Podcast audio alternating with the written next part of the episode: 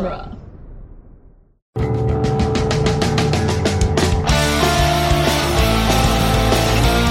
In the world of Hollywood, movies get greenlit and redlit. They get remade and rebooted.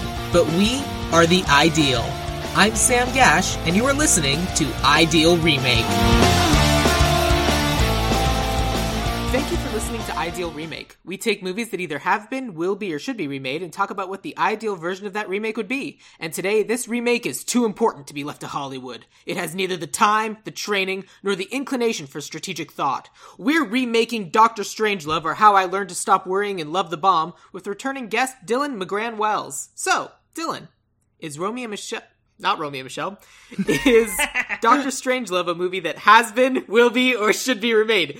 I, do, I go through so much effort to make make sure because I'm like, because Those two movies are always getting confused, so I get it. so is Doctor Strangelove a movie that has been, will be, or should be remade? Yes, weirdly enough, it is back to be. It's weird because it's like a huge pendulum of like Cold War stuff where you think like Cold War nuclear proliferation is the least of our problems right now, but unfortunately, it is still back to being relevant, and I'm sure we'll get into that. It's one of those movies you don't want it to be relevant all the time, but it's like, uh, it is relevant again. Yeah. Uh, I was talking about remaking this, that I was going to be remaking this movie with some friends, and they're like, oh man, I wonder if that movie holds up. And I was like, no, no, it holds up too well. Well, That's it's funny because it kind of flipped on what holds up about it. Because before, I think in the 60s, like through the entire Cold War, the thing that held up about it was like how close we were to nuclear annihilation. And then the tiny little part of the general going crazy is like the part Mm-hmm. that is like the funny thing, but the weird part. Whereas now it's like there's obviously a lot of place guards in it, and you're, we're not really that afraid of nuclear war anymore, as shown from last year when we almost got into nuclear war a few times. But I think the idea of like one person going insane uh, in our structure of power is still really, really relevant, especially now. Yeah, it's one of those things where the comedy became real because I don't like it. It's one of the reasons why a, few, a couple years ago I sat down to watch V for Vendetta with a friend of mine, and we were like, "Uh oh, oh no." The, the, part where they're saying the la- the the quiet part loud is the same thing that's happening now, where people are saying the quiet part loud. Yeah, but I think this movie holds up even better than uh, movies like 1984 or Viva, v, or books Sure. like 1984 or V for Vendetta because like in those like movies and books and stuff, it's always about like this overpowering government that's faceless and is just ruthless and cold and calculating controls everything. And I think as these past like as the past like you know four years has kind of shown, it's a lot of crazy people running it. Yeah. And it's not these things before we thought were like, you know, oh, it's the president of the United States or oh, it's Congress or it's our military. We realize like they're still people and that's really scary. Yeah, and especially like after January 6th, where it's like, hey, here's the Congress people that are also QAnon people. And like, the, the Yeah. thing is that like, Brigadier General Jack D. Ripper is basically a QAnon dude. Yeah, uh, because I was thinking about when I was cast, thinking of the casting and everything. Um, hold on, I'm going to look up the dude's name just so I don't get it wrong. But the new Secretary of Defense, the uh, Air Force dude, The Raytheon guy? did a speech about how they're going to try to. No, he uh, Lloyd J. Austin, Okay. the third, and he, he's this very inspiring um, Air Force pilot. That it's a he's the first. I think he's the first black Secretary of Defense, if not. Can't cut that out. But he gave the speech about how he was going to try to get rid of QAnon and white supremacy in the ranks. And then they did a report, and it, he kind of had to do another speech afterwards where it's like, there's a lot. This is going to be a lot harder than we thought Yeah.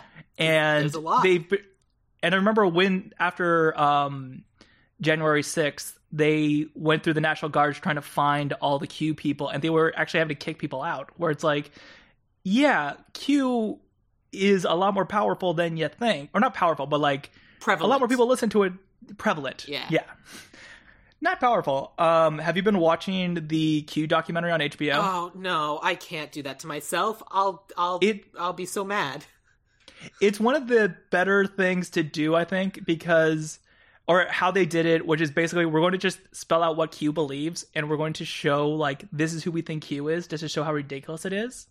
But I think it does give people this crazy notion that's like, yeah, I'm part of this whole underground conspiracy. I'm part of the V for Vendetta, Yeah. like fighting it. And it's like, no, no, no, no. There's not a huge conspiracy thing. This is just like the world is barely held together by duct tape. So yeah.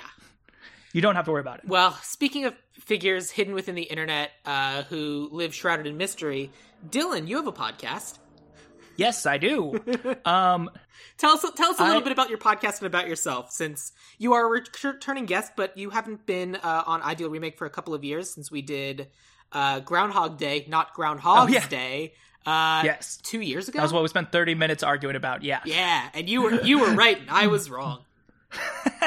yeah, no, I produce uh, the podcast, The To Read List, where it's a weirdly incestuous podcast of my wife, my best friend, and her brother. And I, I don't, I mean, Sam, you've been to our house. You've seen how many books there are in it. Yes. But the thing is, my wife has read like 10% of it. Hopefully, it's grown more.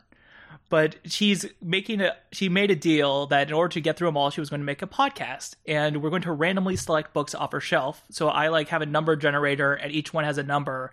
And whatever I choose, she has to read.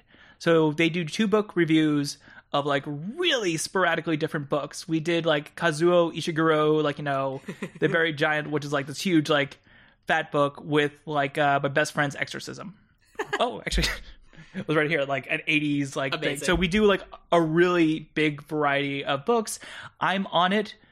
I've been on it sporadically a lot more because I will come in for like dad puns in the background, but it's also really hard, as you know, recording and talking at the same time. Yes, and like being the person in front of like a sound mixer, which I do not own. Yeah.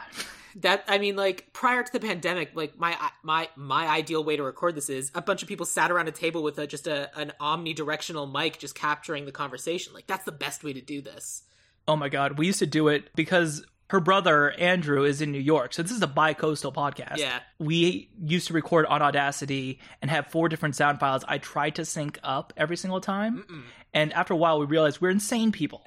and I have a film background and I have a very very like basic hands-on stuff on a lot of things. So it's like I know how to kind of record field sounds. So we're just going to do that. We're going to treat it like it's a film shoot. yeah good and so i've listened to every single episode of your podcast i love it you guys are a lot of fun and i'm not ah, man i haven't been a reader in so long just because I, I my t- attention span is basically five minute youtube videos Fair. but it it's great. I love it. It's super great. My just it's super great. If, anyone's a fan of reading or just hearing about book reviews and kind of knowing what's in the pop culture or just like in the terms of, of the literary world, I think it's really good for that.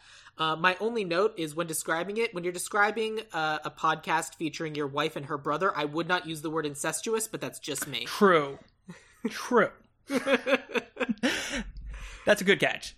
And especially the movie we're going to be talking about today, word choice is going to be very important. oh man, Um, yeah, and also, if you want, it's weird because it kind of does connect to the casting thing because we used to do like who would play this person in a movie kind of thing, but then slowly, for some reason, we've been on a hot streak of like every book we've been reading, and maybe this is just because Amazon and Netflix are buying everything. yeah. but it's like slowly like the next week you'll see on Dateline like oh they're turning this young adult series into another TV show. It's like well there you go. Like I think that my best friend's exorcism is going to be a movie at some point. Well, it helps when most of the bookies bookies most of the books that get purchased uh, and then uh, and then left to the side and not read are books that are like on like the top ten recommended books to read. Yeah. and then Bailey buys it and then leaves it in a pile. Of course, it's in a list of Yeah. top ten books to read. Other people are looking at those lists and going, "We should own that." And the thing is that I don't. I'm glad that I'm not on the podcast because my book choices are very dad and boringish. because like I read like a lot of like nonfiction historically stuff about the Cold War. Um, Oh man, good choice of But, like, good choice of movie. Then. I I read either really boring books or really like simple books because I'm a reader, but not as advanced as they because they always like weirdly throw themselves under the bus of like, oh, I barely read. It's like you guys are reading like 300 page books in a week all the time. Yeah, that that life sounds like I do a lot of research for uh, this show, and uh, their life sounds bad. Like I wouldn't be able to like reading's supposed to be fun, and th- it, it's homework now. Oh yeah, no, So- it's not fun for them. Yeah. Don't worry, I make sure it's suffering for them. I mean, it's a good thing that they all three of them are the sort of people who liked homework when they were in school. yes, and to also come to the podcast for the games because we play a game at the end of it. The games are fun. The games are the are the part that I wish I could participate in. So did did you was because when we were choosing movies to talk about, uh, you sent me a list. But did you end up deciding on Doctor Strangelove just because of your love of Cold War era stories? Yes, and also because I think in recasting stuff, this is a really interesting movie because of it had a bunch of serious actors in it doing over like really crazy performances. And I mean, I, it was funny because I had to think about it for a second where it's like, is it still relevant? And then like with the QAnon thing, it's like, oh yeah, wait, no, it is. It's Um, it's a QAnon general and a just a uh, like a GOP appointee general who's like, yeah, more guns. Yeah, exactly. And I think having it be it's funny because in my mind it, it's one of those weird things where it still feels like it's 2020 like it's so weird that a quarter of 2021 is already gone. I don't like to think But- about it. I don't like to think about it. Yeah. But the thing is is that if Trump was still president, this movie would probably be a little be a little bit trickier. Because I think a huge crux of this movie is a lot of people trying to be normal and the insanity of it being normal. Whereas like, no, this would that if Trump was still president, this movie would be over in like 15 minutes.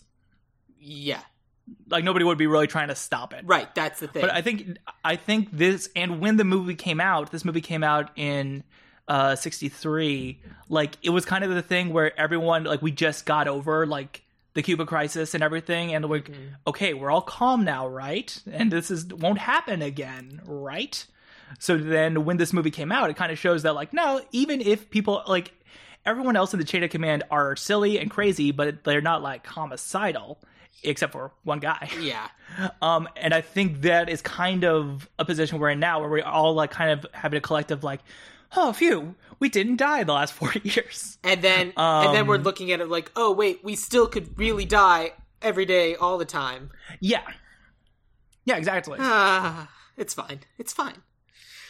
It's a fun movie. Uh, do you happen to remember the first time you saw this movie? Yeah, I think I saw it the first time I saw it because when I um when I first like wanted to become like a filmmakery thing, my parents were actually like super supportive, like almost to a fault because they are huge movie buffs too. So they kind of like let me choose anything from the AFI Top 100. And I remember this one actually the title kept like turning me off to it. It's like, oh, that must be a weird movie or something from the 60s.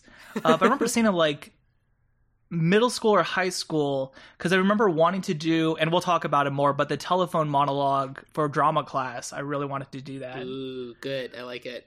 But yeah, I remember seeing it as a kid, and then in film school, we all, of course, we all like saw it. I think we saw it for a production design class or something. In film school, a weird thing is you see a lot of movies, but you see like a third of a movie. eh, A lot of famous movies, so it's like a lot of times I'll think like I've seen parts of that movie. Mhm. So I'm glad I so I'm glad I already loved Doctor Strangelove going in. And then uh, I just watched it yesterday, two days ago, with Bailey.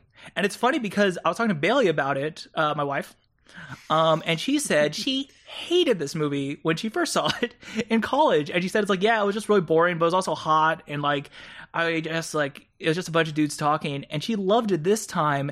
And I was trying to explain like it's because the movie starts off really dry, like of them talking about planes a lot Yeah. and it does start a lot sillier than I remember it, but like if you weren't paying attention and we can talk about how this movie is kind of a weird remake, it seems very like by the books. Like this is a nuclear war movie. And then how it slowly gets a little bit weirder because the people with the funny accents don't come in till like halfway through. Yeah, and even that. I mean, it's basically an entire feature length movie with three sets. Like they're in Yeah. three locations, and they don't. and the movie's leave. 90 minutes long. Yeah. Usually when you talk about like, you know, it's like, oh, this is a Stone Cold classic, but it also heads up it's three and a half hours long. right. And, and and that's part of the of the impetus of the movie too, because literally it's like, all right, we will be reaching our target in ninety minutes, and you're like, Yeah. oh, all right, and I think it if we spent longer with these characters and had to get to get like you know their wants and drives and like you know their full lives, like it might it'd be hard because a lot of these characters are so ridiculous in the moment that they're funny in small doses. So That's true. And it also makes even the times when they're just like sitting there just wasting time with small talk, you're super conscious of it because you're like, no, this is real time. This is happening. What are you guys doing? yeah, And it's and like the dumb small talk that you'd normally cut out of every script is important because it's it it's literally wasting time against nuclear annihilation. Yeah, exactly. And it does such a good job of like the wheel very few scripts like, you know, I think it opens with them making with Ripper starting the objective R or whatever. Yeah. Basically like the movie starts with them screwing up. Like we're already in the middle from the end of credits to the end of the other credits. It's all this one mission that's happening. I mean, I wouldn't say screwing up as a, as opposed to like making a Murder. yeah yeah doing a A little kerfuffle. do doing a a big o murder of uh As- what is it? What's the term? Uh, an entire people slash country. yeah. as, I mean, as to- one does. To be fair, they didn't say it's only going to be like 8 to 10 million tops. No, no, that was their best case projection, Yeah. and oh man, this movie's so weird. Yeah. so I first saw this movie. It has to like I feel like the first time I saw this movie was in the last ten years. It's come up i- within the last few episodes, I think, but like. This was one of those first movies that I grabbed off of like Netflix when they were still doing the DVDs. Like I moved to LA and I didn't know anybody. So I just start I signed up for Netflix and I just started getting a bunch of DVDs of movies I'd heard of but never seen. So you know, Goonies, Doctor Strangelove, the second Transformers movies, you know, the big ones. The classics. Absolutely. And this was one of those movies. And it's one of those things that I'm very glad I saw at the time because it's just so relevant and it's come up so much in terms of other conversations about popular culture. And also just like learning about how crazy Stanley Kubrick is. It's like, no, the carpet had to be, the table had to be green. It's like, come on, man. Don't be that way. Yeah. Don't be that guy. Here here's the thing. I like if another film school person asks me, I will totally say like, "Oh yeah, no, Stanley Kubrick, he's a genius. He's like brilliant and everything." I I mean, I a lot of Stanley Kubrick movies, I it's not that like, you know, I I can give or take. They they are brilliant in terms of cinematography and production design, but there's a lot of times where like the story isn't cohesive if that makes it's if there's very few times where it's like oh these characters that like he clearly loves whereas this is i think one of the few movies that is fun and it's a ride and everything because Yeah. like i've i think recently a lot of people have been talking crap about the shining and i'm not like 100% glad that it's happening but also the shining's not as 100% scary as you remember it Right. I mean, uh because there's famous scenes in it and it's great but there's a lot of like stuff where it's very moody and And it's also hard for something to be scary when because fear like scary relies on surprise, and when everyone knows all the scenes, they're just not scary anymore. Yeah, and I think a huge part of this movie is like you were saying, like he is super specific and super particular, except in this one movie case where Peter Sellers, George C. Scott, and I I think a lot of people were allowed to improvise on this movie, which is Yeah. insane. Like on a on a Stanley Kubrick movie, and it shows. It's weird to watch like Stanley Kubrick, but directing Judd Apatow style Right. of like multiple cameras going. Well, I, I remember hearing a conversation one time talking about Stanley Kubrick, and it was about how he wanted to make the best movie in every genre. Because in addition to being very, very smart and a genius, he was also an incredible egomaniac. Oh yeah, Yeah, yeah, uh, absolute monster. Um, but th- like, well, if it's a comedy, we got to have funny people doing funny things. Yeah, except this. Well, I think also him. He didn't. Uh, he wrote it, but I think him one basing it off of another book. So this kind of works with like you know how Airplane is the movie Airplane is based off of ooh, Zero Hour. Yeah, which And it's like a- might a- come up later a- in the season, depending if I am able to coordinate that. And so i I've never seen Red Alert, which is kind of weird because I've seen like a, a lot of Sidney Lumet movies, Okay. but I saw the new one with George Clooney, and I read some of Red Alert. And the Red Alert is this movie. Like this, this was based off of a very serious book about like how the world could end in two hours.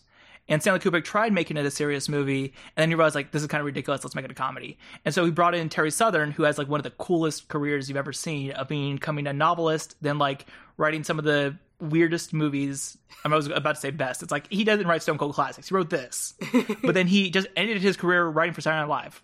Awesome. Yeah, that instead instead of using it when everyone else uses it, which is a launching point, he used it as a crash site, and I love that. That's amazing. yeah, um, but I mean, like he wrote he wrote like Easy Rider and like The Cincinnati Kid and a bunch of stuff because like he was just really just off the cuff funny. I love it. That's amazing. Uh, so I guess if we're going to be talking about Doctor Strangelove, I think we need to start with if it's a movie that most people have seen. I don't like going through and hitting beat by beat, but like, what are the parts of this movie that that you really like? That are like the pieces of this movie that you want to make sure we hold on to. The pieces that I think we need to hold on to are um, the president and the general trying to stop it from happening and like they're pl- they're they're talking about the plans and like the backup plans that sounds silly but it's like this is kind of this is what we thought we were going to do like when he talks about like you know yeah i know that we said only you could launch the bomb but here's a bunch of other things that didn't happen yeah remember when we set up this thing just in case uh in case you died yeah and it's funny because I also, I, I, mean, I really love Ripper and we'll talk about him, but his whole fluoride thing now seems cute. I, it's like, oh man, I wish people talked about fluoride and that's it. But I, I mean, A, yeah, it seems cute. And B, have you seen Godzilla versus Kong yet? No, although I am going to bring up Godzilla vs Kong in a second. Cool, because they literally have a character in the movie who t- who talks about the fluoride in the water. Well, that, they literally there's a crazy dude who like refers to like, do you drink tap water? Yeah, and he just refers to him as tap water the rest of the movie. it, the, this is still the, a thing. The fluoride thing was at the time that was their Q conspiracy theory because if you want to get super super political, at the time this conservative society called the John Birch Society, founded by the Koch's father. Great, uh, wonderful. So glad they have money that the fluoride people were kind of like the Dr. Fauci in their day and the fact that it was a communist plot. And no one believed him at the time.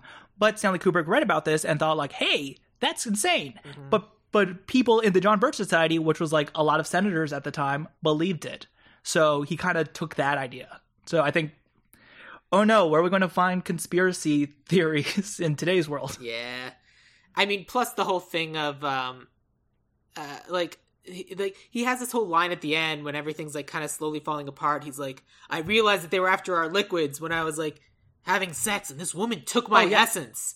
And like, there's literally groups now. Like, I don't know if this is like, I don't know if it's the Proud Boys or other groups like it, but literally, it's like, well, you can't have sex, or yeah, you sperm is holy. It's only to make babies. And like throughout his like throughout like there's another podcast I listen to called The Dollop, which is all about crazy cults and lunatics. Yeah. And, actually, have a dollop shirt somewhere. Do you actually? That's amazing. Uh, and it's like, oh god, he's a, he's a crazy dude who thinks it's okay to be with women, but not to like finish sex.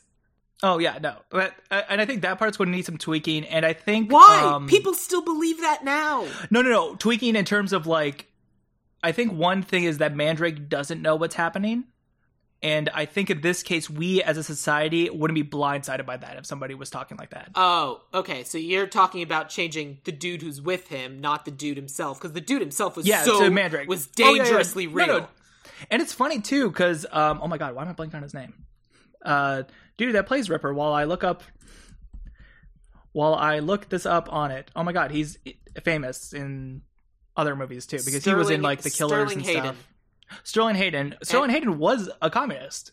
Was he, he actually? Like, he was part of the Communist Party, and he had to show up to um, the HUAC commissions, and he gave people up, and he felt so guilty about it afterwards when he did this movie, because he wanted to show like how crazy the people were that were trying to prosecute him. Wow. Yeah, that's called acting. It is, but also don't give people up. Well, yeah. I mean, at the time though i can't I, I agree don't give people up i think it's more like don't give people up and then make um movies about it about how you were right Elia Kazan.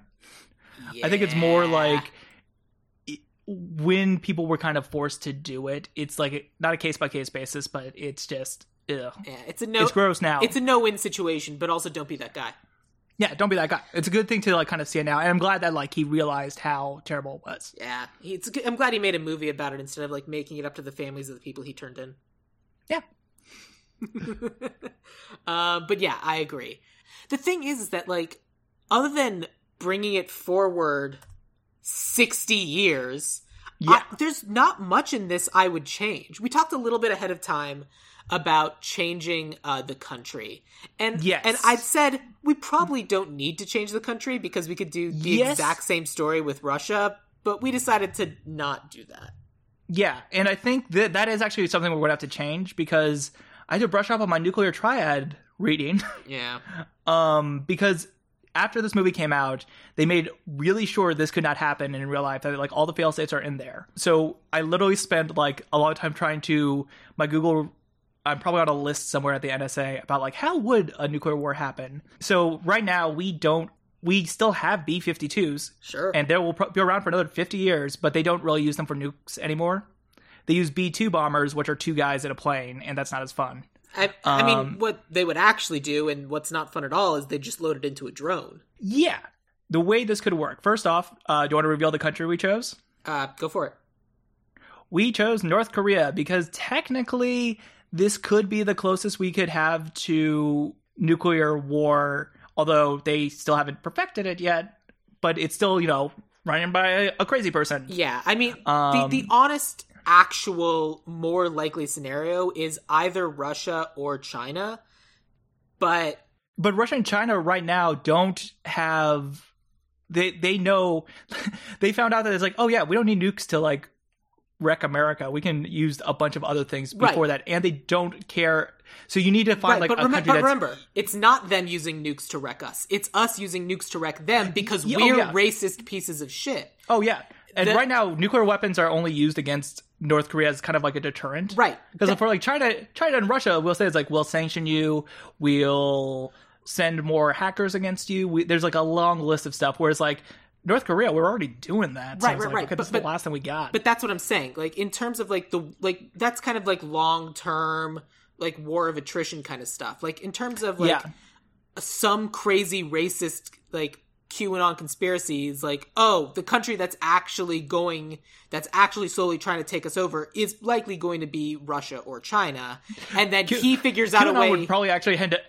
QAnon would probably actually help Russia if they heard that was going to happen. you know what? Fair. Or like, I mean, because that's something else we could do is that this crazy QAnon uses all of like the backdoor coding to launch Russia's nukes at Yeah. at North Korea or at China or whatever. Well, for the North Korea thing, I think one interesting thing we do every year is we do have like uh, war games with them. Oh god. or war games by them sorry and like it's just more to remind them of that it's like hey we still back south korea and japan and china backs north korea and they watch us do it every year and it's almost like i'm sure i am sure i am not a military mind i'm sure there's reasons for this war game but it seems like every year it's just for us to poke north korea with a stick and see what happens I mean, there's also but the last year we didn't do it you can't imagine why. Uh, I mean, Yeah. there's also the crazy thing of like, I mean, it's got like half of like having a military the size we do is posturing. I mean, Yeah. like this, like the like the traditional like, hey, look, it's a dictatorship. Is them having a parade with giant bombs going down the street? Like that's the political cartoon representation of a dictatorship, yeah so um which is North Korea, which is Yeah. why we picked it. But it's like in terms of like in terms of actual dictatorships, theoretically, I could even I. I'm only realizing this now. Theoretically, if we'd set this movie not happening in the United States but happening in North Korea, that when I made might have made more sense of like this tiny little country all of a sudden turning on the world because of someone there who's like who really drank the Kool Aid. But Well- go ahead. I was going to say if this happened during a war games or something when all the stuff is there and they didn't know that like no this is really happening Yeah, And technically, we do launch nukes from um, submarines now. That's uh, Yeah, a huge part of it. So one of my pitches was to switch it instead of from a B fifty two to an Ohio class submarine. So that way you get because I think a huge part of it is having the crew that you're cheering on for I like in that. the middle of in the middle of these Korean War games, and changing Ripper to be instead of a base in America to have him be in South Korea or Japan because those are the people that are directly impacted by it and have a little more control. Because like again, if you're in Seoul and you your entire country might be destroyed in 20 minutes, they're giving a little more like I, I think, but I feel like that makes it too real. Part of what makes Ripper in like is this is what one crazy person who gets too much Oh, no. power can do. And I don't think it should be real. Like, this is literally a crazy person. I don't want him in Yeah. South Korea. Uh, I want him here in Doctor. Arizona or Texas or whatever, just being a lunatic. Oh yeah, you can have him wherever they have internet. Yeah, yeah. But Doctor Strangelove, the crazy thing about it is that all the stuff he, I mean, Kubrick was an expert when it came to like all of this in, Oh, in yeah. terms of the like the nuclear war thing and the stuff he's describing from the jammers to everything that could go wrong is real. Like Mm-hmm. it's funny because the Air Force afterwards and it. The movie opens up with like one of the best disclaimers ever, which is that one, uh, Warner Brothers or whatever it is, like is does not is not pro war, is not pro nuclear war. also, the Air Force is assured us this couldn't happen, except the Air Force did change a lot of stuff after this movie because it was kind of accurate. Yeah. Uh, well, the one of the crazy facts that I remember about this movie is that the the inside of like they were not allowed to film inside the the B fifty two bomber, and they had to guess and figure out what the inside would look like. Yeah, it's based off of one photo that they found. Right.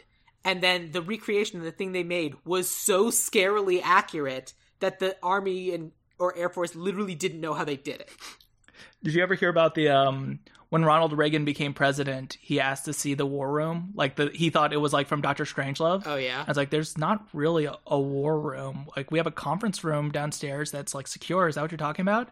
And it's funny because like in our mind, because of Doctor Strangelove, we I mean, speaking of it being real, we have this idea that like if something terrible like this was to happen, it would be in like this dark bunker with like huge maps and lights and like very serious men talking around a very serious table. Mm-hmm. But like we've seen pictures of what it looked like in the room when Bin Laden was killed, mm-hmm. and it looks like everyone's crowded and there's not enough seats for everybody, Yep. and there's one dude on a laptop and that's it. Yeah. Like We don't we don't have a big map. He can't see Yeah. the big map with all the little dots and arrows. exactly. What is there to take pictures of with your secret watch?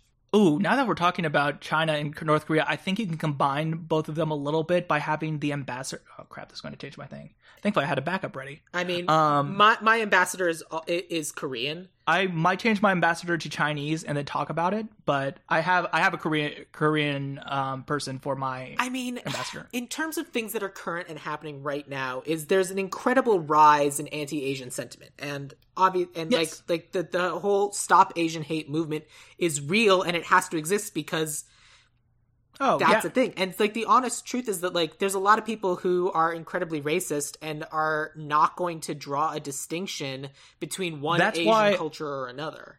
one of my one of the other things I did too. I mean, uh, and when we start jumping into casting, I can talk about this too. Is that instead of and kind of why I wanted to set it in uh, a base, a U.S. military base, but a U.S. military base in South Korea or Japan because there's a crap ton of them. Yeah. I mean, but there's basically more U.S. military bases in Japan and Korea and South Korea than there are Korean army bases Right. but having a Korean play Mandrake.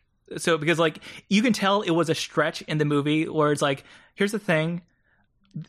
Peter Sellers wants to play a British officer. We- We're gonna have to find a way to wedge a British person in here, Yeah. even though it doesn't make sense that he's there.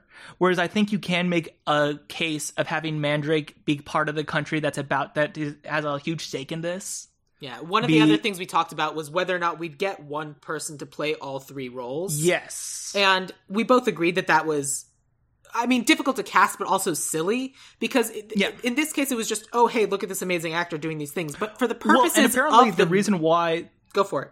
the the only reason this movie got made was because they got Peter Sellers, and he actually took up like half the budget because he the the joke is that he paid him for like four roles and he paid, paid he played he paid him for po- four roles and he played three because he was also supposed to be uh King Kong or or Commander Kong the uh Oh, the, dude. Texan. Yeah, yeah, the dude in the plane. And he just like he said like nah I'm not going to do that. But um he because after for some reason they thought the reason why Lolita made money is that everyone loves seeing Peter Sellers do his bit of being different characters. So we should do that twice as much in this movie. yeah. So i- if it was for like a shock thing, I think it can.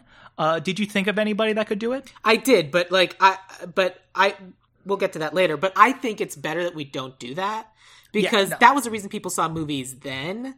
And unless you're going to see like an Eddie Murphy movie, I just find that distracting. Yeah, I mean he's not, we're not going to be able to top Norbit, so we shouldn't try. sure. So I, within the last month or two, I saw Mars Attacks for the first time. Yeah. and oh man, I'm completely blanking on his name. This is embarrassing. Jack Nicholson. Thank you, Jack Nicholson. and Jack Nicholson is like the president in that movie, and then he's also this random Las Vegas guy.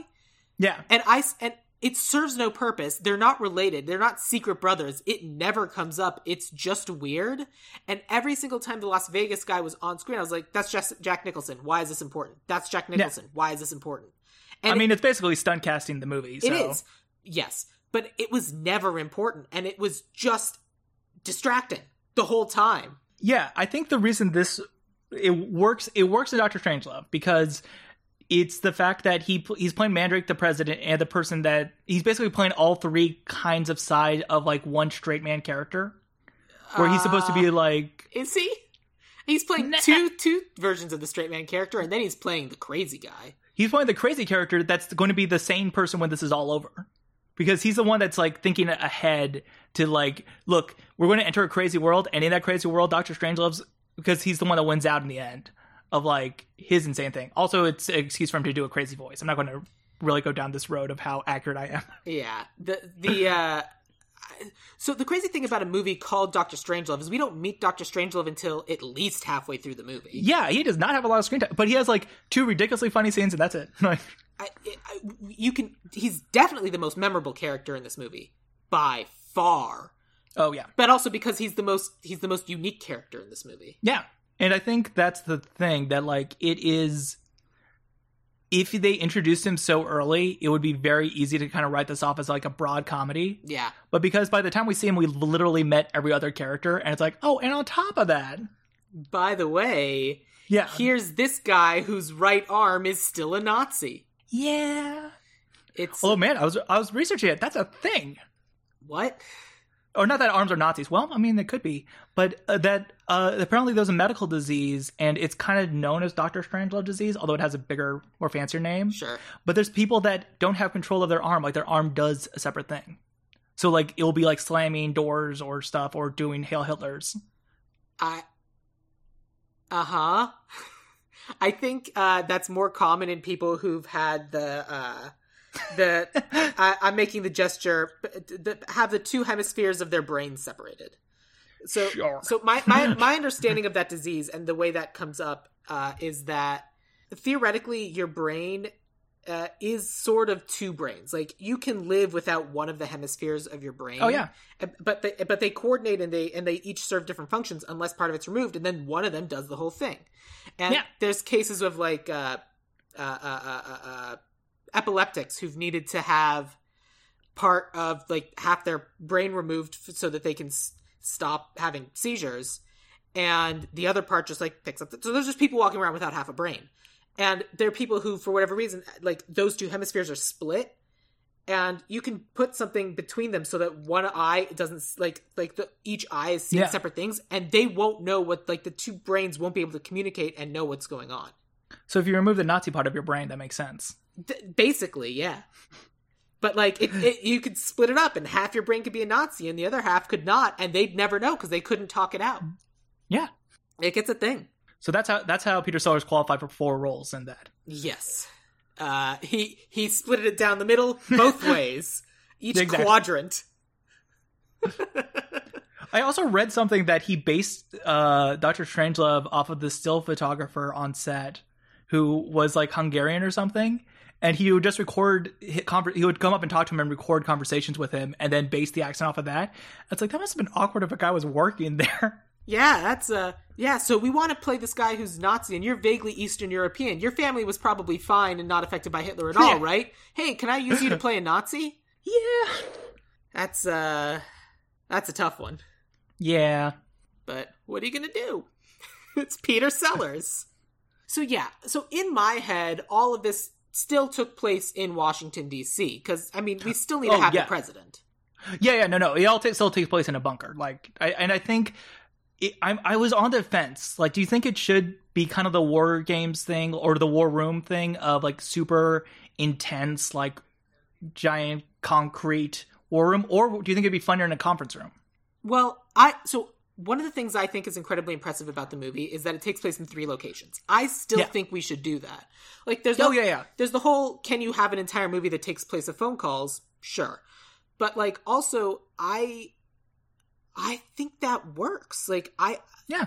I for th- this purpose, it's like seeing what's happening and seeing people's reactions in real time. It's a real time movie, and we're stuck here. And I Yeah. think the War Room in Washington D.C. is one of the locations. I think a nuclear sub is a great second location. So I think we get to figure out the third one, and the third one I think should also be an army base. It can be South Korea. I. I I'm willing for it to go either way because I think it's an army base. It can basically Yeah. be Oh yeah, yeah. No, that's what I was saying. That South Korea, the army base is more just the fact of like, it still looks like an uh, like um. I grew up in Japan, and a huge thing there is that they don't really have they have Japanese military bases, but a lot of it's American military bases, and when you're on them, it's basically America, and it's weird. I've seen that. Um, I've seen that episode of uh, Simpsons. I know how it works. Yeah, it's exactly yeah. So you know what H is like. Yeah. but I, of course, I- the Simpsons and, episode I'm um, referencing is uh, the one that takes place in Australia with the American embassy in Australia. yeah and i think having because i'm sure that will go over really well but i think and especially when we talk about like the filmmakers we would want to make this it is also a good it's a good commentary on america kind of dealing with this very american story but in someone else's backyard. And it's like eh, this is this doesn't involve you. It's like it kind of involves us. You're playing with nukes on our peninsula or you're kind of playing with nukes like 20 miles away from us. I also like the idea, especially if the army base is someplace other than American soil, in that whoever political party is in power at the time would be like, oh, like it, this sort of thing could have slowly been happening until finally it, it like breaks Yeah. through, but they weren't paying attention because it wasn't happening in America. Exactly yeah which a whole separate conversation we could have is how uh, people refer to the United States as America, despite the fact that there are a North, there's a North America and a South America, and not all of that is just the United States. But that's a separate conversation, and it, there's a genuine movement in South America to get people to stop referring to the United States as America. But we don't listen because America, hey they want to fight us for it let's go basically, and I don't know why we don't take them up on it. America loves fighting in South America. i know for freedom. Uh, yeah. Um, so yeah, I think the idea of having uh the names in this movie are ridiculous. Oh Uh, my god, the names can't change. yeah. The names or the Korean the Korean names would have to change, but all the American names, if they kept them the same and just had to say it with a straight face. We may have to change the president's name, but we'll get to that later. Ooh, yeah. Uh, the president's name, I don't know how well that would hold up, but Uh, poorly. yeah. But I was gonna say, um, Mandrake, which also is a name, might change because I don't think that dude's gonna be English. I don't think that dude's gonna be an, a caricature of an Englishman. And and Yeah, and it- Jack Ripper can be someplace other than the United States, and I think putting them in South Korea makes sense. What? Yeah, Jack D. Ripper. And in fact, It's subtle. yeah, we have the idea of the uh, the the ambassador. In in our case, it's going to be a North Korean ambassador. But there's no reason why this person, this this Jack Ripper, this crazy QAnon conspiracy theorist, doesn't just launch a nuclear attack against all of the perceived enemies. Good, yeah. Like, And it could use the excuse of it. I do think it's weird because right now there's not like a very and that's why I was thinking North Korea is kind of a good one of like we have very few cardboard cutout villains yeah, in or and I'm saying that like we think of it obviously they're North Korea I do not say that the North Koreans are cardboard cutout enemies but it's very like clear in a lot of people's minds like North Korea is bad the end yeah, that basically in the same way that a lot of people are like Iran is bad. The end, and it's like that's not yeah true. and I think Iran's like kind of the second one and we were talking about like if it could be Iran and it could It- like Um, I I think there's a lot of we got there are a lot of people got- who are like just racist against Muslim and that whole area of the world. Yeah. Also, people are racist against anything that's not the United States because go imperialism. But like the honest truth is that like Iran, like if we let the Iranian people like reclaim their country and we didn't keep attacking it, I Iran was like a lot more progressive of a country and was like doing really well until the United States came in and shut all that shit down and basically installed the ayatollahs and then 10 years later they were the enemies Oh no, no, no! We didn't install the Ayatollahs. Not we the- installed the Shahs. yes Yeah. excuse me But um, but the thing, other thing with Iran is that we kind of did that last year with the Solomon, uh, with the Mm-hmm. Soleimani uh assassination with drones. Is that like that basically should have kicked off World War Three, and it didn't. because the iranians are more level-headed than we are The only reason we're doing this is we don't want this movie to sink the Iran nuclear talks. yeah I, That's it. Meanwhile, North Korea, it's like they're not. Yeah, we're. we're it's going to be the same. it's because this is like because everything's so complicated and political, and obviously we're making a movie that simplifies it and has people speaking out of like racist uh, caricatures of who they believe a quote unquote enemy is, and we have to do that because that's the movie, and also we don't want to do that because that's not reality and that's not like how people work. And yet, so North Korea, huh? Yeah. and it's a lot simpler. Yeah, well, they're because they're the easiest. Well, it, remi- it, remi- it, reminds me of um, when they made that Red Dawn movie a while ago. Yeah, that, that remake, and it was originally China because, like, yeah, China's the bad guys. China takes over America. China's the new Russia, but then they found out like we can't do that because we rely a lot on China. All of our money. Is... All of our money's in China. Yeah, and so they had to CGI all the things to be North Korean which is like, yeah, that makes sense. North Korea would be able to take over America, right? But, um, and I forgot they like replaced since the actors that were playing them were Chinese and they were speaking uh, Mandarin to each other. They had to redub a lot of stuff that doesn't match, and like it's just weird. Not replace the actors though, because yeah, why would you? So we're just learning that lesson the fast way and just sounds like, eh, North Korea. Yeah, uh, we're. Uh, but I th- I think we can use North Korea as like the as the quote unquote scapegoat. But like really, this uh, crazy QAnon person can be launching an attack against all of his perceived yeah. enemies of America. Sure. Yeah. And I, so of course, I feel like we can also learn that one of the bombs will be coming towards Los Angeles. Oh, that he's firing? Uh-huh. Oh yeah, I I could imagine that because uh, and we can.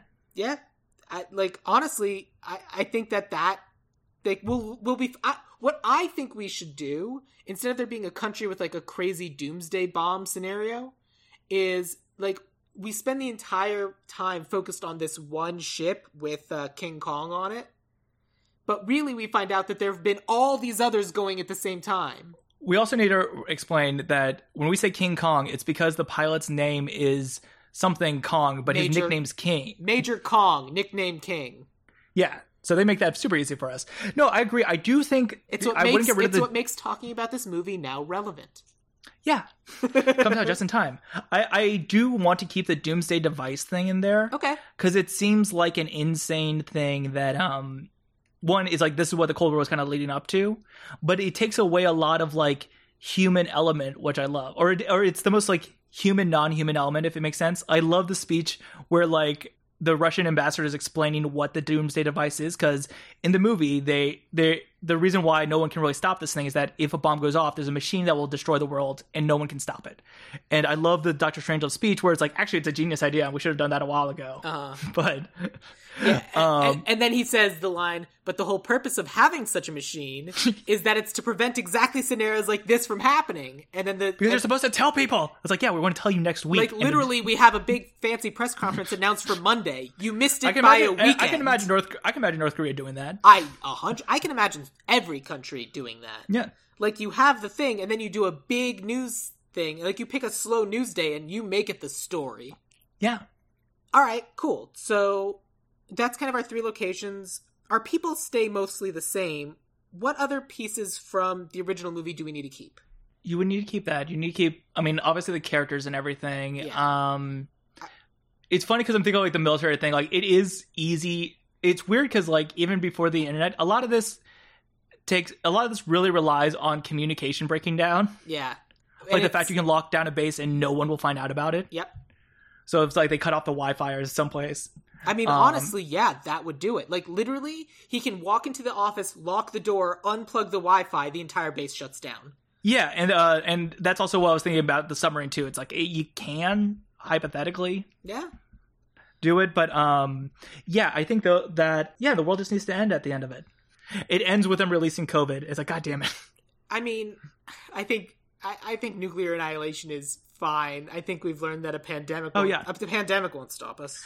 That I think that is one of the weird things is that we had such an insane year last year that some of this movie almost doesn't seem insane enough. It, so, honestly, fair. Yeah, so I think that's why keeping the Doomsday Machine are like it, it has to be end all be all. Like, yeah, I I think uh, you know what I agree with that. The other thing I would say is that the movie kind of has like staging locations um, like there's that first scene where we see Lionel Mandrake. There's the uh, the the like the room where uh, who's his face General Buck Turgidson.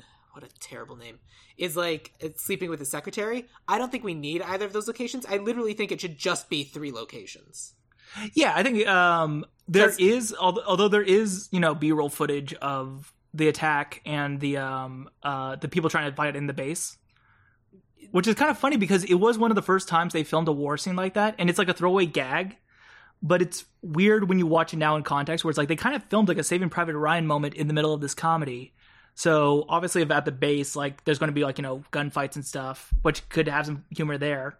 But yeah, no, I definitely agree on that yeah, the secretary scene, the secretary scene is funny. I just don't know if it's necessary now. If we do this, the Saving Private Ryan scene, what I think we would need to do for that is because it's literally two sets of American troops fighting each other. Yeah. What I think we need is if we're going to have those scenes, I think we need to have a quote unquote the speech coming from a general or a lieutenant on either side. They give the same speech, in- inspiring the same soldiers to attack each other. Oh yeah, and I'm that's a, the one thing in this movie I kind of wish I kind of wish that Buck and Ripper talked to each other at one point because it seems like they're both insane, but one just happens to be insane for us right now. Yeah, well, I think I feel like they're both insane for America, but in different ways. Yeah, in the same so, way that there's like the crazy there's the there's the QAnon Trump supporter, and then there's the gun nut Trump supporter. These are those two people. Yeah, exactly. And yeah, I agree with you but yeah, so like if we cut away from our three like our two scenes, it's for the purposes of like a little mini five to ten minute war movie when it's just both sides are saving Private Ryan, and they give the same Independence Day speech. Would you still use the um, Johnny goes marching on time every time you cut to the plane, or some in this case? Yes, because I think the score of this movie is such an important thing, and I'm literally planning on ending this podcast episode with "We'll Meet Again." Oh yeah, because we have to. Yeah, exactly and uh, I found this video on the internet that was taught that was like played "We'll Meet Again" because basically the whole purpose of that song is that like we're going off to war, we're going to die. When we meet again, it will be in heaven. That is the yep. purpose of this song. and so then they also found a clip of I don't remember the name of the actress who was singing this song with the Muppets. Yeah, well, I mean, when they served in Vietnam. Yeah. you know all of those ptsd affected uh great gazoo stories oh god they're just firing rpgs but like uh what who's his face uh the the the bird with the nose Oh, uh, Gonzo. Gonzo. Yeah, with Gonzo just on the RPG flying towards. That's what I should pitch. Is like we should just recast this with Muppets. I mean, I'm... it's not a bad idea. It's not the worst thing to think about. We could do it. And of course, you'd think Kermit the Frog would be the president. No, no, no, no. Colonel Frog, uh, Kermit the Frog would have to be Lionel Mandrake. Yeah. The president would have to be. No, no, no, no, no, no, no, double casting now. we could go down this road. That's like a entire, it's like a two episode podcast. Like, okay, this is the Muppet version, this is the human version. The president would have to be Fozzie Bear. There, I said it. Yeah. because uh, uh, uh, uh, Buck Turgidson would have to be Sam the Eagle. Oh, true. But yes, you're right. We can't do that. It's too much. Anyway, here's the rest of them in Muppets. Um, okay, cool. So then, what else? So we've talked about what like the important things. To, we've kind of talked about what our changes need to be. What else is important for our version of this story? Because obviously, getting people on the line, having phone calls is so much easier now. But we can kind of just skip that and just have phone calls to cell phones and all of that. You can even have Zoom meetings. That's true too and that would require more casting that I did not do. But yeah, I mean, no, no, but yeah. no, you're absolutely right. And like we can have you're right. No phone calls, Zoom meetings, video conferencing, and it's those video conferences will be made more interesting by whatever's going on in the background on the other side. Yeah, exactly. To the point of do we need to have the actual ambassador in the war room? Yeah.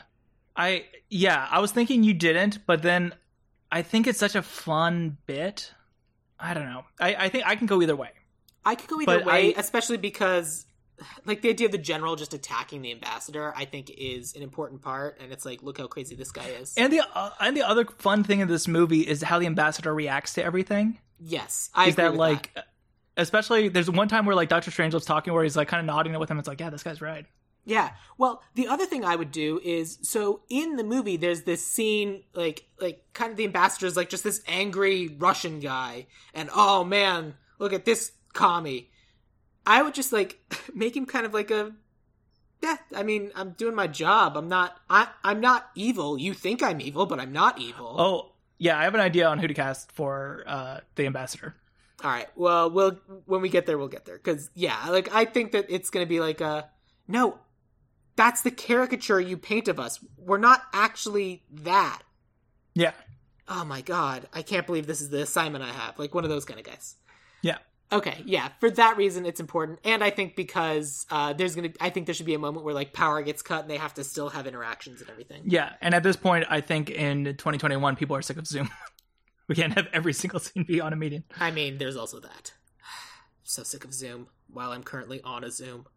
Yeah, this is the worst. Yeah, this is no fun for anyone involved.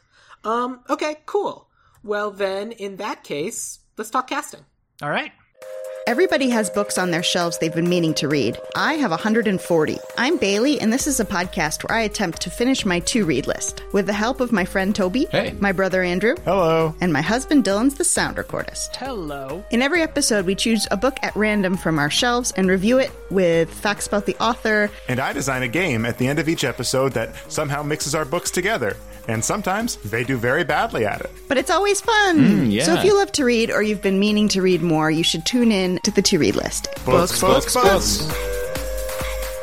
So the order I have it in is the order that it was listed on IMDb. So I guess let's start with uh, Group Captain Lionel Mandrake, which will not be his actual name, Yeah. who is the Englishman Um, in the movie, but not in our version. Yeah. So in my version, I made him South Korean. Okay. uh, because South Koreans would work with American military, and I think it'd be funny because in Doctor Strangelove, he's kind of the voice. He is the only voice of reason, and it's weird a British person telling American where it's like, "Hey, I think you're a little bit too crazy military wise." It's like, okay, England, but um, in this case, I used Randall Park yeah, I can see that. because he is such a great like straight man against craziness Mhm. And he will, and he also played Kim Jong uh, Kim Jong Un in uh, the interview, but that doesn't help him out. No. But I think him reacting off of a crazy person and like he he also has a meekness too because there's like you know Jason Bateman like I can react off of anything and like make it funny, but like the idea that he doesn't have a spine as well that's another problem with Mandrake That's true. because he he lets a lot of this go- slide, and I can imagine Randall Park like playing that really well. Yeah, that's fair. That's a that's a good casting. I kind of went in a similar vein in terms of like comedy, co- comedy uh, best friends. Yeah. Like the person who's there to be like a friend and support this whatever this dude's crazy thing is going, but also like maybe don't do this thing. And I also kind of wanted to avoid of doing the the caricature of someone else from another country. Um, so I did go with an American guy, and that's why I went with Don Cheadle, who is Yeah, someone I who can do the comedy, can do the drama, and is very very funny, and played Captain Planet in the best possible way. Yeah, but I can imagine Don Cheadle also reacting very fast. Like he would not allow a lot of this slide. That's like true. He'd be, ver- he'd be very fast to call people out on this. Yeah, that that's why I think you're probably right to go with Randall Park. Yeah, I think Randall Park's probably the right choice for this. Uh, which brings us to our uh, crazy QAnon guy. We didn't really talk about what's going on in the submarine, but it's like everything that happened in the regular. World. Yeah, Like, yeah, and and I can talk more about like how I would use my guy, but I I, I really liked the airplane scenes when we can't give previews to what's happening. I'll, I'll yeah, yeah. Let's talk about uh, Brigadier General Jack D. Ripper. yeah. So You know, it's Jack funny. the Ripper. it's funny because I kept thinking of like actors that can be very intense and crazy. hmm So I went I went with Lance Reddick. I don't know who that is offhand. Yeah, you do know who he is if you saw Godzilla, because apparently he was in it, although not for that long. I thought it's like, oh, he is kind of relevant still. He is in John Wick. He oh, is the yeah, yeah, yeah. I love. He's the maitre d. He's in The Wire. He plays the most no nonsense person ever. However, he is also on corporate, and he does a lot of funny or die videos where he just gives insane speeches, and he sounds so intense and scary. Because I think there's people that can give like crazy, but like you just don't believe them. But in this case, like whenever he gives a very slow speech, and the way he gives speeches is so great. And like if Lance Reddick became a Q person, I'd be very scared because he is very intimidating and persuasive. Yes. And if you haven't seen if you haven't seen his performance in corporate, it's so great because basically they let it's like basically imagine the wire guy, but instead of less morals, he's a cutthroat CEO and he knows he's crazy, but he hides it so well. The the thing I know him from is like he's the concierge in all the John Wick movies. Yeah, exactly. And it's funny because he it sounds like he's doing an accent in the John Wick movies. I just can never nail it down. It's like it's fancy. That's Yeah. his accent. Yeah, uh, correct. Um, so my logic behind it is I wanted someone who's intense and no nonsense, but is very, very cap- uh, capable of being funny and is open to self parody. Uh, so my guy is someone who's been in Better Call Saul and Mudbound, but also was in Community. Uh, and it's an actor named Jonathan Banks. Oh yeah, Jonathan Banks. And for this one, I kind of feel like it's important for the person who's ending the world to be a white guy. Yeah, I was thinking that too. I had uh, also Christopher Meloni and Michael Shannon Yeah. on my list, but it was more just performance wise. I love Lance Reddick monologue reads. Sure. Yeah, no, no, I I definitely agree, and I think having QAnon, Q people are are it's not inherently white supremacist, but it's pretty much white supremacist. It pretty much it's is. like be, just because like of where it was from and everything. Mm-hmm. I do think it's funny because Jonathan Banks gives a less like deranged performance, but he gives more of a like he just believes it and there's no like yes or no with well, it. I want that full intensity, like Jonathan Banks' performance, and then he just says the craziest shit about not being able to let any. Yeah. like we have to protect our fluids. Yeah.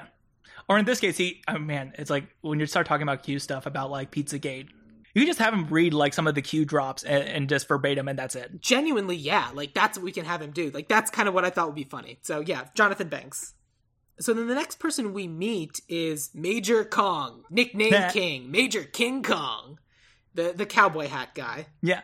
It's funny because when I was casting him, I originally just said like, "Oh yeah, it's Danny McBride, easy, next one." Um, because it's like you're looking for Southern trash. But then when you rewatch the movie again, you forget that like Kong's a good guy, Yeah, and and like you are actually cheering for his crew in his sections. Like you want them to succeed, but then you have to remind yourself, like, wait, if they succeed, they destroy the world. right. Like And like we don't want him to win, but he's he's generally favorable, and he's and he's he's just doing his job. He's not questioning the job and shouldn't be doing the job. And there's the there's something Yeah. he said about just following orders blindly. But generally, like he's like, if they if they're calling this in, things must be so bad. he just gives like an aw shucks performance. And the thing is, he's good at his job too, surprisingly, even though he seems like a yokel. So that's why I had to go with another Southern character or Midwestern character that is deceptively good at their job and charming, and that's Jason Sudeikis. I'd have- Jesus. I'd have Ted Lasso in a nuclear submarine. Oh man, that's a choice. because especially when he was doing like the metaphor oh i forgot what some of the metaphors he was using. I just remember when he's reading out the list of stuff and it's like uh we have some water some like 16 pairs of prophylactics. Uh, i guess you could have a good weekend in vegas with this. Yeah. like he's just so charming and stuff. It's like yeah it's not because when i was thinking danny mcbride it's like oh yeah no it's like a like a fu america like southern like falling for this whole thing. But it's like i get that character the point of it is is it's the good part of america and the good part of america is going to destroy us Yeah, I mean it's the it's the no nonsense, get the job done kind of guy, but with a with a positive attitude while he does it. yeah It's someone who's like who sees the job in front of them without necessarily thinking about the wider implications. yeah So I I kind of went with someone also, and I know that both of our lists are going to be full of uh, mostly A list people, and in this case, I went with someone who's less well known. He is someone who's been in a variety of like fun comedy things, and and you look his, up his picture and you'll see some of like the screenshots from stuff he's been in. And you're like, oh, this guy just seems fun. And I'm like, that's kind of the person you want for a role like this. He's also a large man. And especially considering that he's going to have to climb into a torpedo suit, uh, tube to kick the door Yeah. open, then get caught in the torpedo as he gets carried off into space. And then we see him in space, gazing up at the stars and being wowed by it, and then getting caught on the torpedo again as the nuclear thing payload finally comes crashing down to Earth, which is the only way I assume we can do this. yeah yeah Uh, that tracks I went with an actor who's been in People of Earth, Her, The Campaign. It's an actor named Luka Jones. oh yeah yeah i can't imagine him i think the thing it well i think the one that it's weird because now that now we're on a nuclear submarine like how old he's how old is luka he That is plays an excellent question. 30s right Mm. i can't imagine him like cleaning up for it though yeah yeah isn't he also on hold on wait, Luka Jones is 45 years old. jesus christ he's also yeah he, and he's on um shrill too right that's Yeah, I think so. I think that's I was trying to think about his big one. Yeah, because like the slacker boyfriend kind of thing of like Yeah. him. Yeah. Oh yeah. And if and if not Kong, like having him be on the ship. Right. Yeah. Like he he he's someone who uh like taking that kind of the idea of the slacker boyfriend and someone who like who it isn't the slacker boyfriend but like kind of still has that same mentality Yeah. of the other guy from the odd couple that's not Felix. Doesn't matter. Oscar? Thank you. You know, a real Oscar. Yeah. But an Oscar who gets shit done. Just one of the guys. And that's kind of like what like and that's kind of what I thought would be important because he's like, "Hey, we're all here, we're doing this job, but we're together." Yeah. Exactly. And so that's why I thought Luka Jones would be fun. But yeah, both of those are good options though. Uh, I feel like I'd rather go with Luka Jones over uh, Ted Lasso. Have you seen Ted Lasso? No, it's I, it's literally the thing I need to watch next for a variety I know, of reasons. It it's such a good performance. Oh my god. But like, we're gonna have enough distracting like people that I'm like, mm, in this case, uh, let's go with Slim Pickens Jones. is literally the most distracting. What is like the second most distracting performance in this movie? Who's Slim Pickens? Slim Pickens is the original guy, the guy that talks like this. And there's a funny story. No, I that, meant like um, I don't want people to be watching this and going, "That's Jason Sudeikis on a submarine. This is gonna be fun." um there's some story that James Earl Jones thought that Slim Pickens was like a really good actor, but he was like a method actor. and someone had to explain to him, "Is like, no, he just talk. That's just him." Yeah. And whenever someone has like the the like the caricature like the accent people use whenever they're doing a caricature of a culture, you're just like, "Oh, buddy, no. I know Well, no, that's they- I know that's who you really are, but I'm so sorry for everything Yeah. that society has done." And Slim Pickens' character, like, that's just him. And it's funny because they originally tried to get like John Wayne and I forgot like a long list of cowboy actors to do it. And of course, them all being cowboy actors thought they wouldn't work with these this commie Kubrick. Uh, and so they just told Slim Pickens that this was a war movie and filmed it that way. Great. oh man, poor guy. Yeah, I, I mean that's a good way to get the job done. All right, cool. So then let's move on to President Merkin Muffley. Yeah. I don't know what name we're gonna have for this character, but it's not that one. Yeah, it's fair. Especially because uh, I gender swapped this one. Oh, okay. Uh, do, well, do you want to go first for them for that? Yeah, uh, you went first to the last one, so it's my turn anyway. So I want someone who, because the president basically plays like just the straight man. It's like, oh man, all this crazy stuff's going on, while also being very personal and also like you can see the reaction in their face. And I want someone who's like a really good face actor, but also would be like, I can't believe I have to deal with this again. Oh my god, just like one of those. And so uh, I went with someone who has been who is such a a versatile actor that they've been in Annabelle, Captain America: Civil War, Twelve Years a Slave. Uh, I went with Alfre Woodard. Alfre Woodard. Uh, uh, You know, for the president. I think, she'd be a good president. yeah. No, I think that's the thing is that I think she'd be a good president. I think a huge part of this character and why he has a terrible name is that he gets disrespected like a lot. Like if if a comp that's what I was thinking like, like the whole point the reason why I think this movie would be like topical now is like what president could be like kind of pushed over really easily Mm-hmm. to let this happen and like because Alfre Woodard would shut this down very quickly I, with the general and stuff because I can't imagine her playing someone that gets that's a fair argument. Um, Yeah. The, the the thing that I was going for is I was trying to think of like the sort of person that this sort of guy would just ignore, and I think it's like you you pick like the sort of like right wing person who's like, yeah, it's a it's a lefty guy who doesn't understand what real combat's like. Like you can imagine a Trump general just bowling over Biden because Biden's a a, a pushover. yeah But I could also see them just being like, this is a woman, and war is a man's game. yeah And so oh that's yeah no no was I'm not saying that people wouldn't wouldn't react to it that way I'm saying more that like she would fight like like she she wouldn't get pushed over. She wouldn't get pushed over. She would yeah she would back. fight she would fight back hard I mean that's why I chose That's fair. um, for for my casting thing it's almost like when I was watching the phone scene and I was talking to Bailey about this too there's a scene where it's only one end of the phone line and he's awkwardly explaining to the Russian and to the Russian premier that he accidentally started a nuclear war and please don't be mad um, but he's being really Yeah. nice um, and that's why I chose Eugene Levy Ooh, that's good casting. because basically he for the past like besides him being like you know the best straight man ever he is also really good on the past Schitt's Creek of having to deal with like, you know, a crazy family and everything. And he is still out of touch. He is not like, you know, representing us at all. We do not see ourselves in Eugene Levy. That's but true. he is still like the way he is so exasperated all the time. And especially like thinking of the phone call and thinking of like him being five steps behind and still wrestling, oh, I still have to be in charge. Uh and nobody listening to him. That's true. That's that's a good choice, and it doesn't bother you by, by the fact that he's Canadian and can't legally be president. He could be naturalized.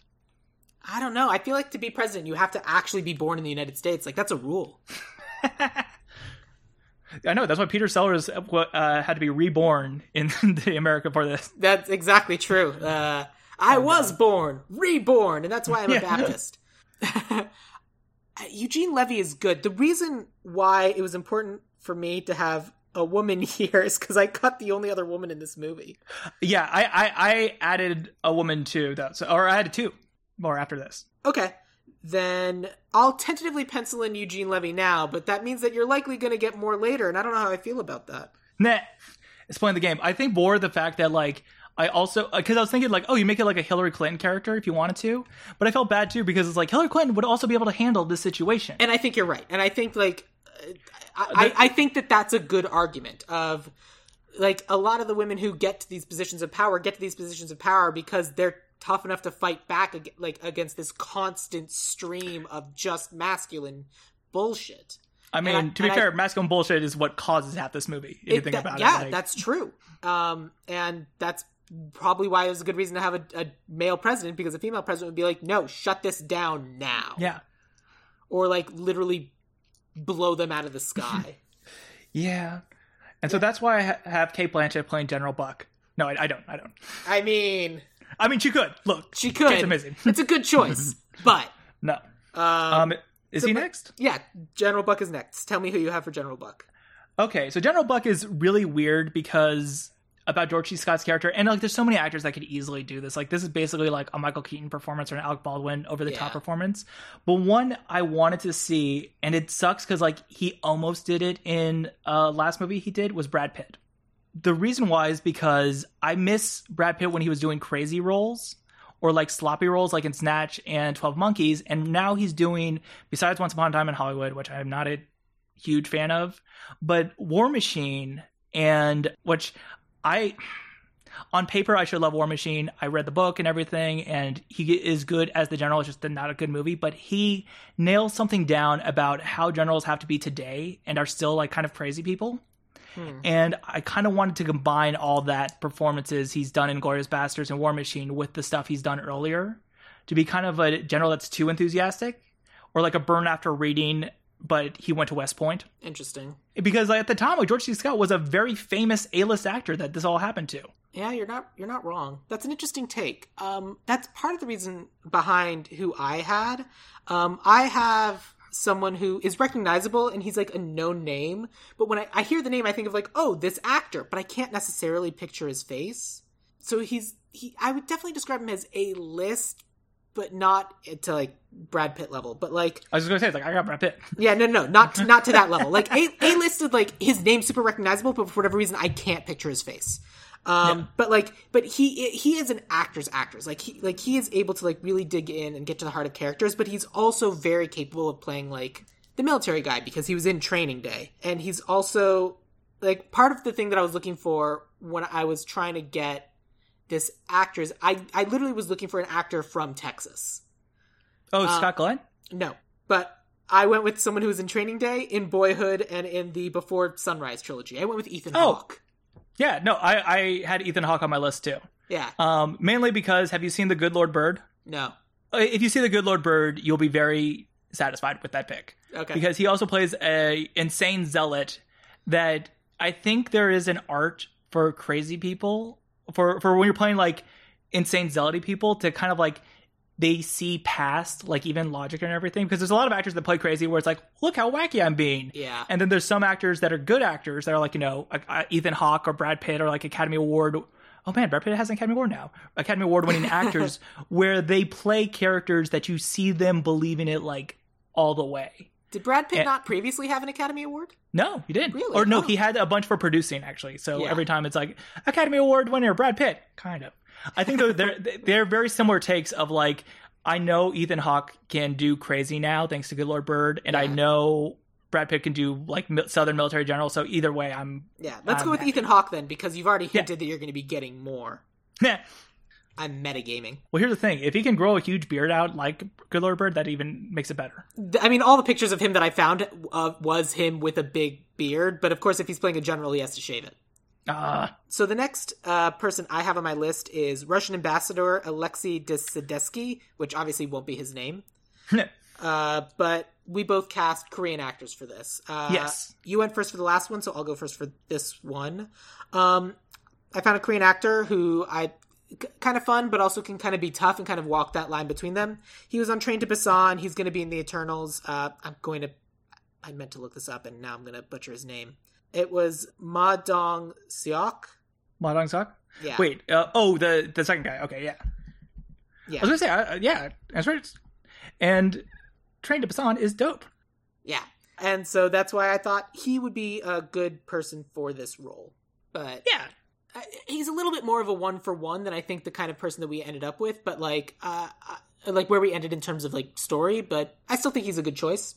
Oh yeah, no, no, and I think he plays like kind of like you're saying, like you want somebody that doesn't the because like the whole idea of like the big scary drunk Russian Yeah. idea for it, it's kind of like yeah, I mean that's Yeah. not great. We, we want someone who like literally can walk in and be intimidating and then opens his mouth is like, So guys, what uh what's going on? Why'd you wake me up for this? Yeah, exactly.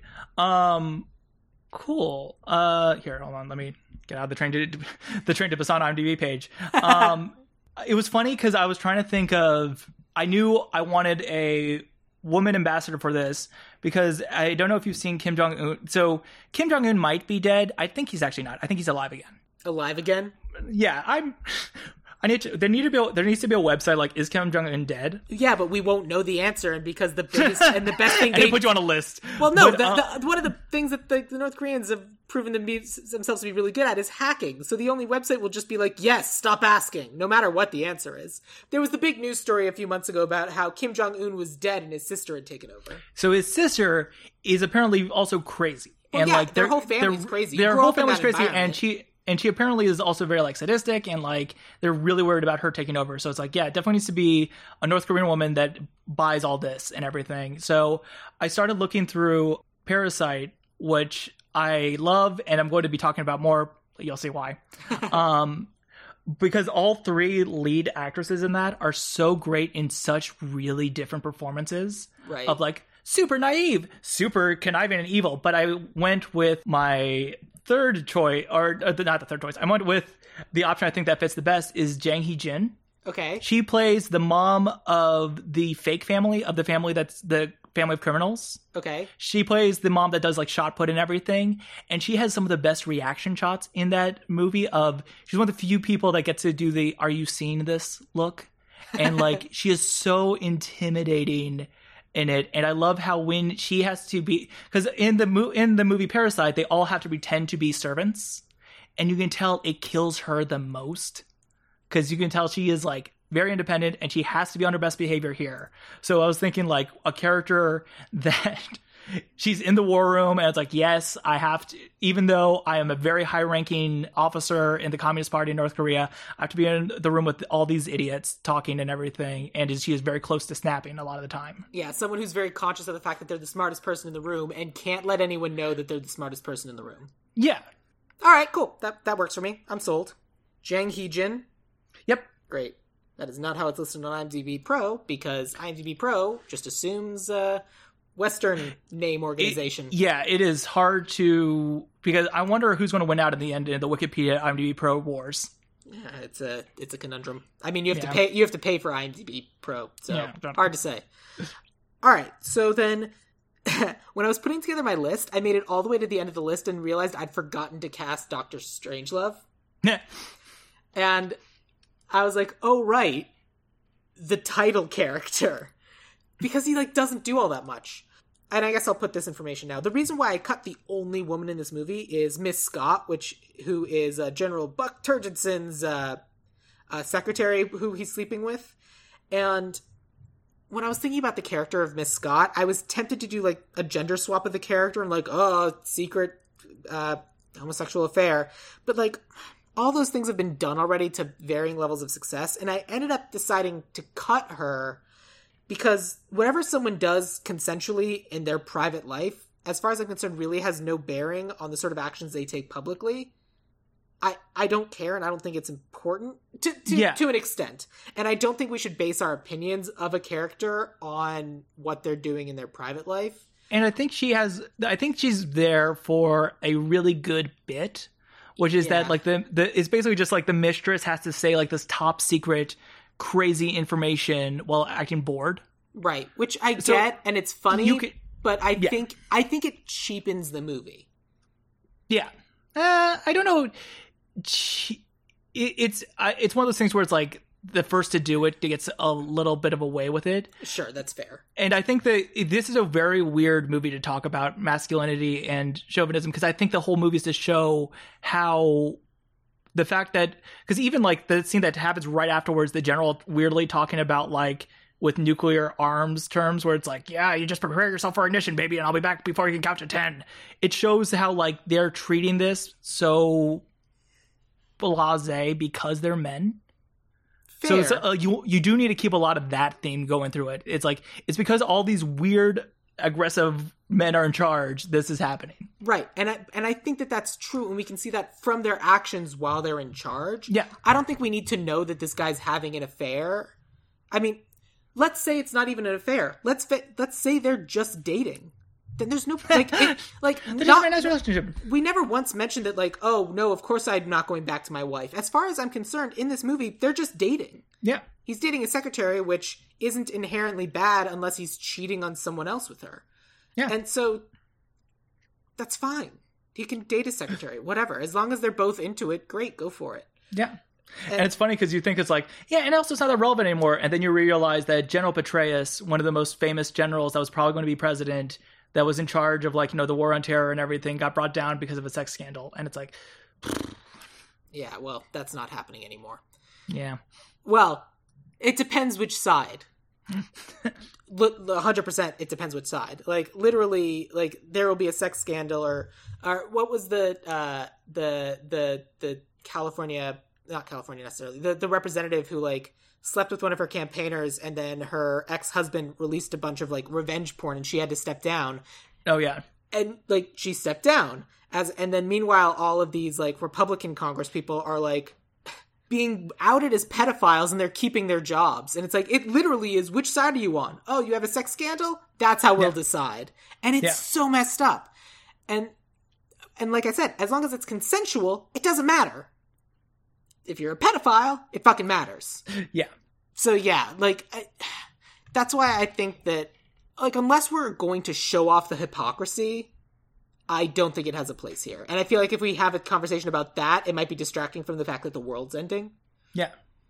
Um, but yeah, so that's why I cut that character. So the only other role I have left is Doctor Strangelove. Yep. I went first for the last one, so you're up. Okay. Um. Well, really fast. I. I. So the person I. I. Did you think of a person that could do the triple casting if you did have to do it? Yeah, it's my person for Doctor Strangelove. Ooh. Okay. Yeah. Because I, I was kind of in the same boat where it's like he could do any of these roles. He probably could do it. But I had Sacha Baron Cohen originally Ew. because like at least he can make a unique character for this, which would be kind of worth it. Yeah. But then I tried to think of like if we're taking off the triple casting, so you don't have to worry about someone that can believably play like a bunch of different people. Mm-hmm. Um, I went with Tilda Swinton. um, Fair, And this all will right. and, and this will also come back later. But I also love how she did. She's done. Stun, did you see Suspiria? It's a horror movie, but did you see Suspiria, the new one? no. They just randomly have her play like an 80 year old German man on top of everything else, Good. just because like she can. Yeah. And I think she's she's one weird convincing and everything but i also love how like she does she does such a good job of making the tilda swinton planet like yes. when i was talking about characters that are like can see beyond it then there's some actors that can play characters that live on their own little world Yeah. and especially with the director i'm choosing i would trust them to come up with like a really good because I think the problem with Doctor Strangelove that you would fall into is you would bring in another actor that just does a really over the top German accent or like tries to play that same part and it's like it has to be something it's hard to cast this because it's like they have to do something we haven't seen before. Yes, I agree. And the other the other problem is too is that there were a lot of Nazis running around in 1960 that worked for the American government and that would be in that war room. So it's not that unbelievable. But right now, mm-hmm. the worst we would have are like defected Russians or mm-hmm. Eastern Bloc people might be Doctor Strangelove. But it's it's less you can kind of play with that very easy imagery. So yes, I'll go with other Academy Award winner T- Tilda Swinton.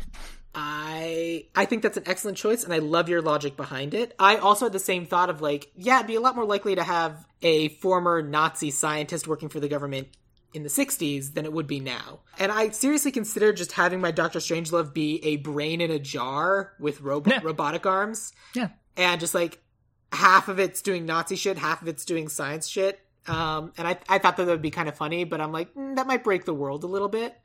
So what I ended up going with was I went with a uh, a sketch actor who is known for being able to play a wide variety of characters, and I went for a little bit more representation in ways that we did not otherwise have in uh, the movie thus far, and someone who I think is sensitive to these kinds of topics because like uh, the, the the sketch stuff he's done has been conscious of like race relations and I didn't know where I wanted Doctor Strangelove to be from, but I kind of wanted it to be ambiguous mad scientist. Like could be from anywhere. Yeah. And it's like we'd rather have the guy working for us than against us. Yeah.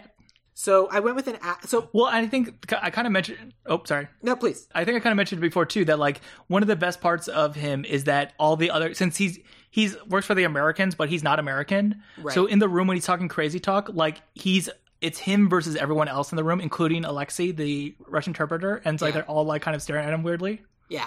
So I kind of wanted Um, that, like kind, like kind of the uh, the Tim Robinson. We all want to find the guy who did this kind of thing. That Yeah. When he's just in the hot dog. So I went with an actor named Arturo Castro, who uh, Um. hi- his sketch show was called Alternatino, Oh yeah. and he he is capable of playing a wide variety of character. Yeah. Uh, he was on Broad City, he was in Bushwick, and I just thought his take on a Doctor Strangelove mad scientist kind of character would be different than what we've seen before. Yeah. In the same way that he wouldn't just trying he wouldn't just be trying to play the Doctor Strange Strangelove we've previously seen. Yeah. And that's why And- I kind of wanted to go with him. And I don't know if you've seen Narcos. He's weird in it's weird because he pops up in Narcos. Does he? as- Who is he in Narcos? he's like the son of one of the drug dealers and it's it, it- you can't see alternatino and then watch that because it's so weird and it's kind of like you were saying that like if you have like the jason Sudeikis character where it's like wait what although to be fair this is a comedy narcos is not a comedy but he Yeah. plays a very weird sadistic guy in it Yeah. Interesting. I'm down. Let's do that. So that's why I thought Arturo Castro would be a little bit fun and get and again make it even slightly less white. So i mean i don't know if you know this but tilda swinton plays an asian person in doctor strange so that counts no, she does not. Nah. She plays a Scottish person. Yeah. How dare you? uh yeah Uh, like there's a whole thing about it. yeah But yeah, Scottish Highlands, um, which she is also not. But that's not the point. So yeah, th- so for that one, I'd say let's go with uh, Arturo Castro, which brings us to writer and director. okay this is like one of the easier lay well i don't know if it's a layup but It's- like if you're going who I think you're going, it's a layup. armando iannucci Yeah.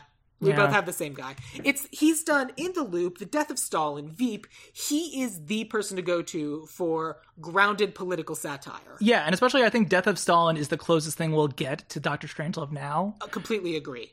Of like, no one in the room is wacky per se. It's just the situation is weird Correct. and terrible. Yeah, like it, I, I did some digging, but it it's just like every time you find something else that might count, it's Armando Iannucci. Yeah, I think the only. I mean, you could. I you could say Adam McKay maybe, but I think Adam McKay has a, has a lot of misses too, especially with like Vice and everything. And Christopher Morris is, was the other one I was thinking of. He did Four Lions, which is also another similar thing. Okay, Uh, if you haven't seen Four Lions, it's a comedy about a suicide about suicide bombers in London. amazing. Uh, but yeah, no, I, I and they and he worked with Armando Iannucci, so it yeah, it does all tie back yeah, together. It, it all comes back together. Like the only person who can do this is Armando Iannucci, and even if we didn't get Armando Iannucci, it would We get being someone that worked with him. Yeah. like it, it. It's one of those things where it's it's the it, it's the um, good omens joke about no matter how long you leave a tape in a car, eventually it turns into Queen. yeah. It would eventually become Armando Iannucci. And in the loop too is also basically this movie of like a slow motion, the world's ending kind of thing. Yeah, this is like if like Doctor like Armando Iannucci has been wanting to make Doctor Strangelove his entire career. Let's just Yeah. let him do it. Yeah, exactly. Good, we're on the same page. So that brings us to director. I'm going to tell mine because I think mine might be a little bit straight down the line, and I think you're going to have a more interesting choice. So I'm going to let you go second. So I wanted to go with someone who has a history of being able to really work with a variety of weird characters to come together to figure out an issue, and then all the rich people turn on the poor people because it's their fault and they deserve to die. Yeah. Rian Johnson. Yeah. I mean, yeah. And I mean, I think he's very. It's weird because the reason why I can't put Armando Iannucci in the director's chair too is that Doctor Strangelove also has a lot of stark visuals. Like it plays a lot with mm-hmm. it being over the top entirely, and Rian Johnson definitely is in terms of like you know cinematography and like his mm-hmm. crazy way of doing it. Yeah. Yeah, he, he Oh. creates he creates a good visual story, and that's part of what that's and that's part of why I didn't want Rian Johnson to be the writer, like because I briefly considered having him be my writer and director, but I'm like, you got to get someone else. I wouldn't. I I love most Rian Johnson movies. I have some problems with Looper, but like I think he is a very Fair. good writer. But I think he is like a very like Swiss watch type of writer, where it's like everything has to be perfectly in place, and it, it doesn't allow for a lot of like the sloppiness in this that kind of makes it. Yeah, But yeah, in terms of like being able to control it, yeah. I think he's able to let actors play, but I don't know if he's as good at writing let actors play. Yeah, exactly. And so for mine, yeah, I was thinking like who could it's, it's like, hey, who can line up with uh Kubrick to do this kind of stuff Yeah. in terms of to be able to do comedy but also really have a visual style that in this case one of the huge things I love about him is like his set pieces are amazing and the way he directs like rising tension. I went and also it doesn't hurt the fact that he's also from the continent or from the or it doesn't hurt the fact that he's also from the peninsula. So I chose Bong Joon Ho I thought you might. because yeah, well, because I was hinting with using Parasite and Tilda Swinton, where it's like, Yeah. yeah. you just give him Tilda Swinton, they'll come up with a fun wig. I think he is such a good director in terms of one having comedy because there's a lot of like really good Korean directors that have like really good visual panache, but he mm-hmm. just he's one of the very few directors that can do visual comedy in That's terms true. of like a scene blocking or like there there's a scene in Parasite where the family's coming home and they're going to be in the house in like 20 they say it's kind of like we were talking about earlier they say it's like they're going to be in the house in 30 seconds. And so everyone's running around and doing it uh, including our ambassador Jang Hee Jin kicking somebody down a staircase and it's timed so perfectly that it's like such a fun sequence and I would really want to see what he could do with this. I feel like the actual, the closer slam dunk to get us to do uh, Bong Joon Ho is Snowpiercer. oh yeah. Because he already has a take of like this is one visual way the world can end and this is kind of a representation of the end of the world let's talk about the moment that leads to that and i feel like he'd have a lot of fun with that as as well Yeah, he'd be able to do this and then the sequel when we're all star- starving in trains. But I think, yeah, and in that case too, like him, his action scenes are so nuts. This would definitely be a little more fun. And I think he could also bring something different because we are talking about the Saving Private Ryan scenes and there is some violence in this movie. He Yeah. would be able to, he'd be able to one up Kubrick in there. he would and he would able be able to keep it a little bit more grounded and avoid it being like the uh like a marvel slugfest i don't think has any place Oh in yeah, no. movie. And I think he is also he he does a lot of really good Korean satire and the host is kind of about America and Korea, so like we're already pretty close. yeah Uh so I think he would love doing like a political like movie about it. Agreed. Cool. Fun. I think that's our cast. Uh, let me take you through what we got. Okay. Doctor Strangelove, 2021. Group Captain Lionel Mandrake, or whatever his name will be, is going to be Randall Park. Uh, Brigadier General Jack D. Ripper is Jonathan Banks. Uh, Major King Kong is going to be Luka Jones. President Merkin Muffley, who's got to have a different name, uh, will be Eugene Levy. Uh, General Buck Turgidson is Ethan Hawke. Korean Ambassador something will be uh, Jang Hee Jin. Dr. Strangelove will be played by Arturo Castro. All of this will be written by Armando Iannucci and then directed by Bong Joon-ho. Bong Joon-ho. And that will be our movie, and it's going to be a lot of fun. And uh, yeah, Dylan, you going to go see this movie? Oh yeah, totally. I'm sure it'll be still relevant no matter what year it's in. Accurate. Oh god.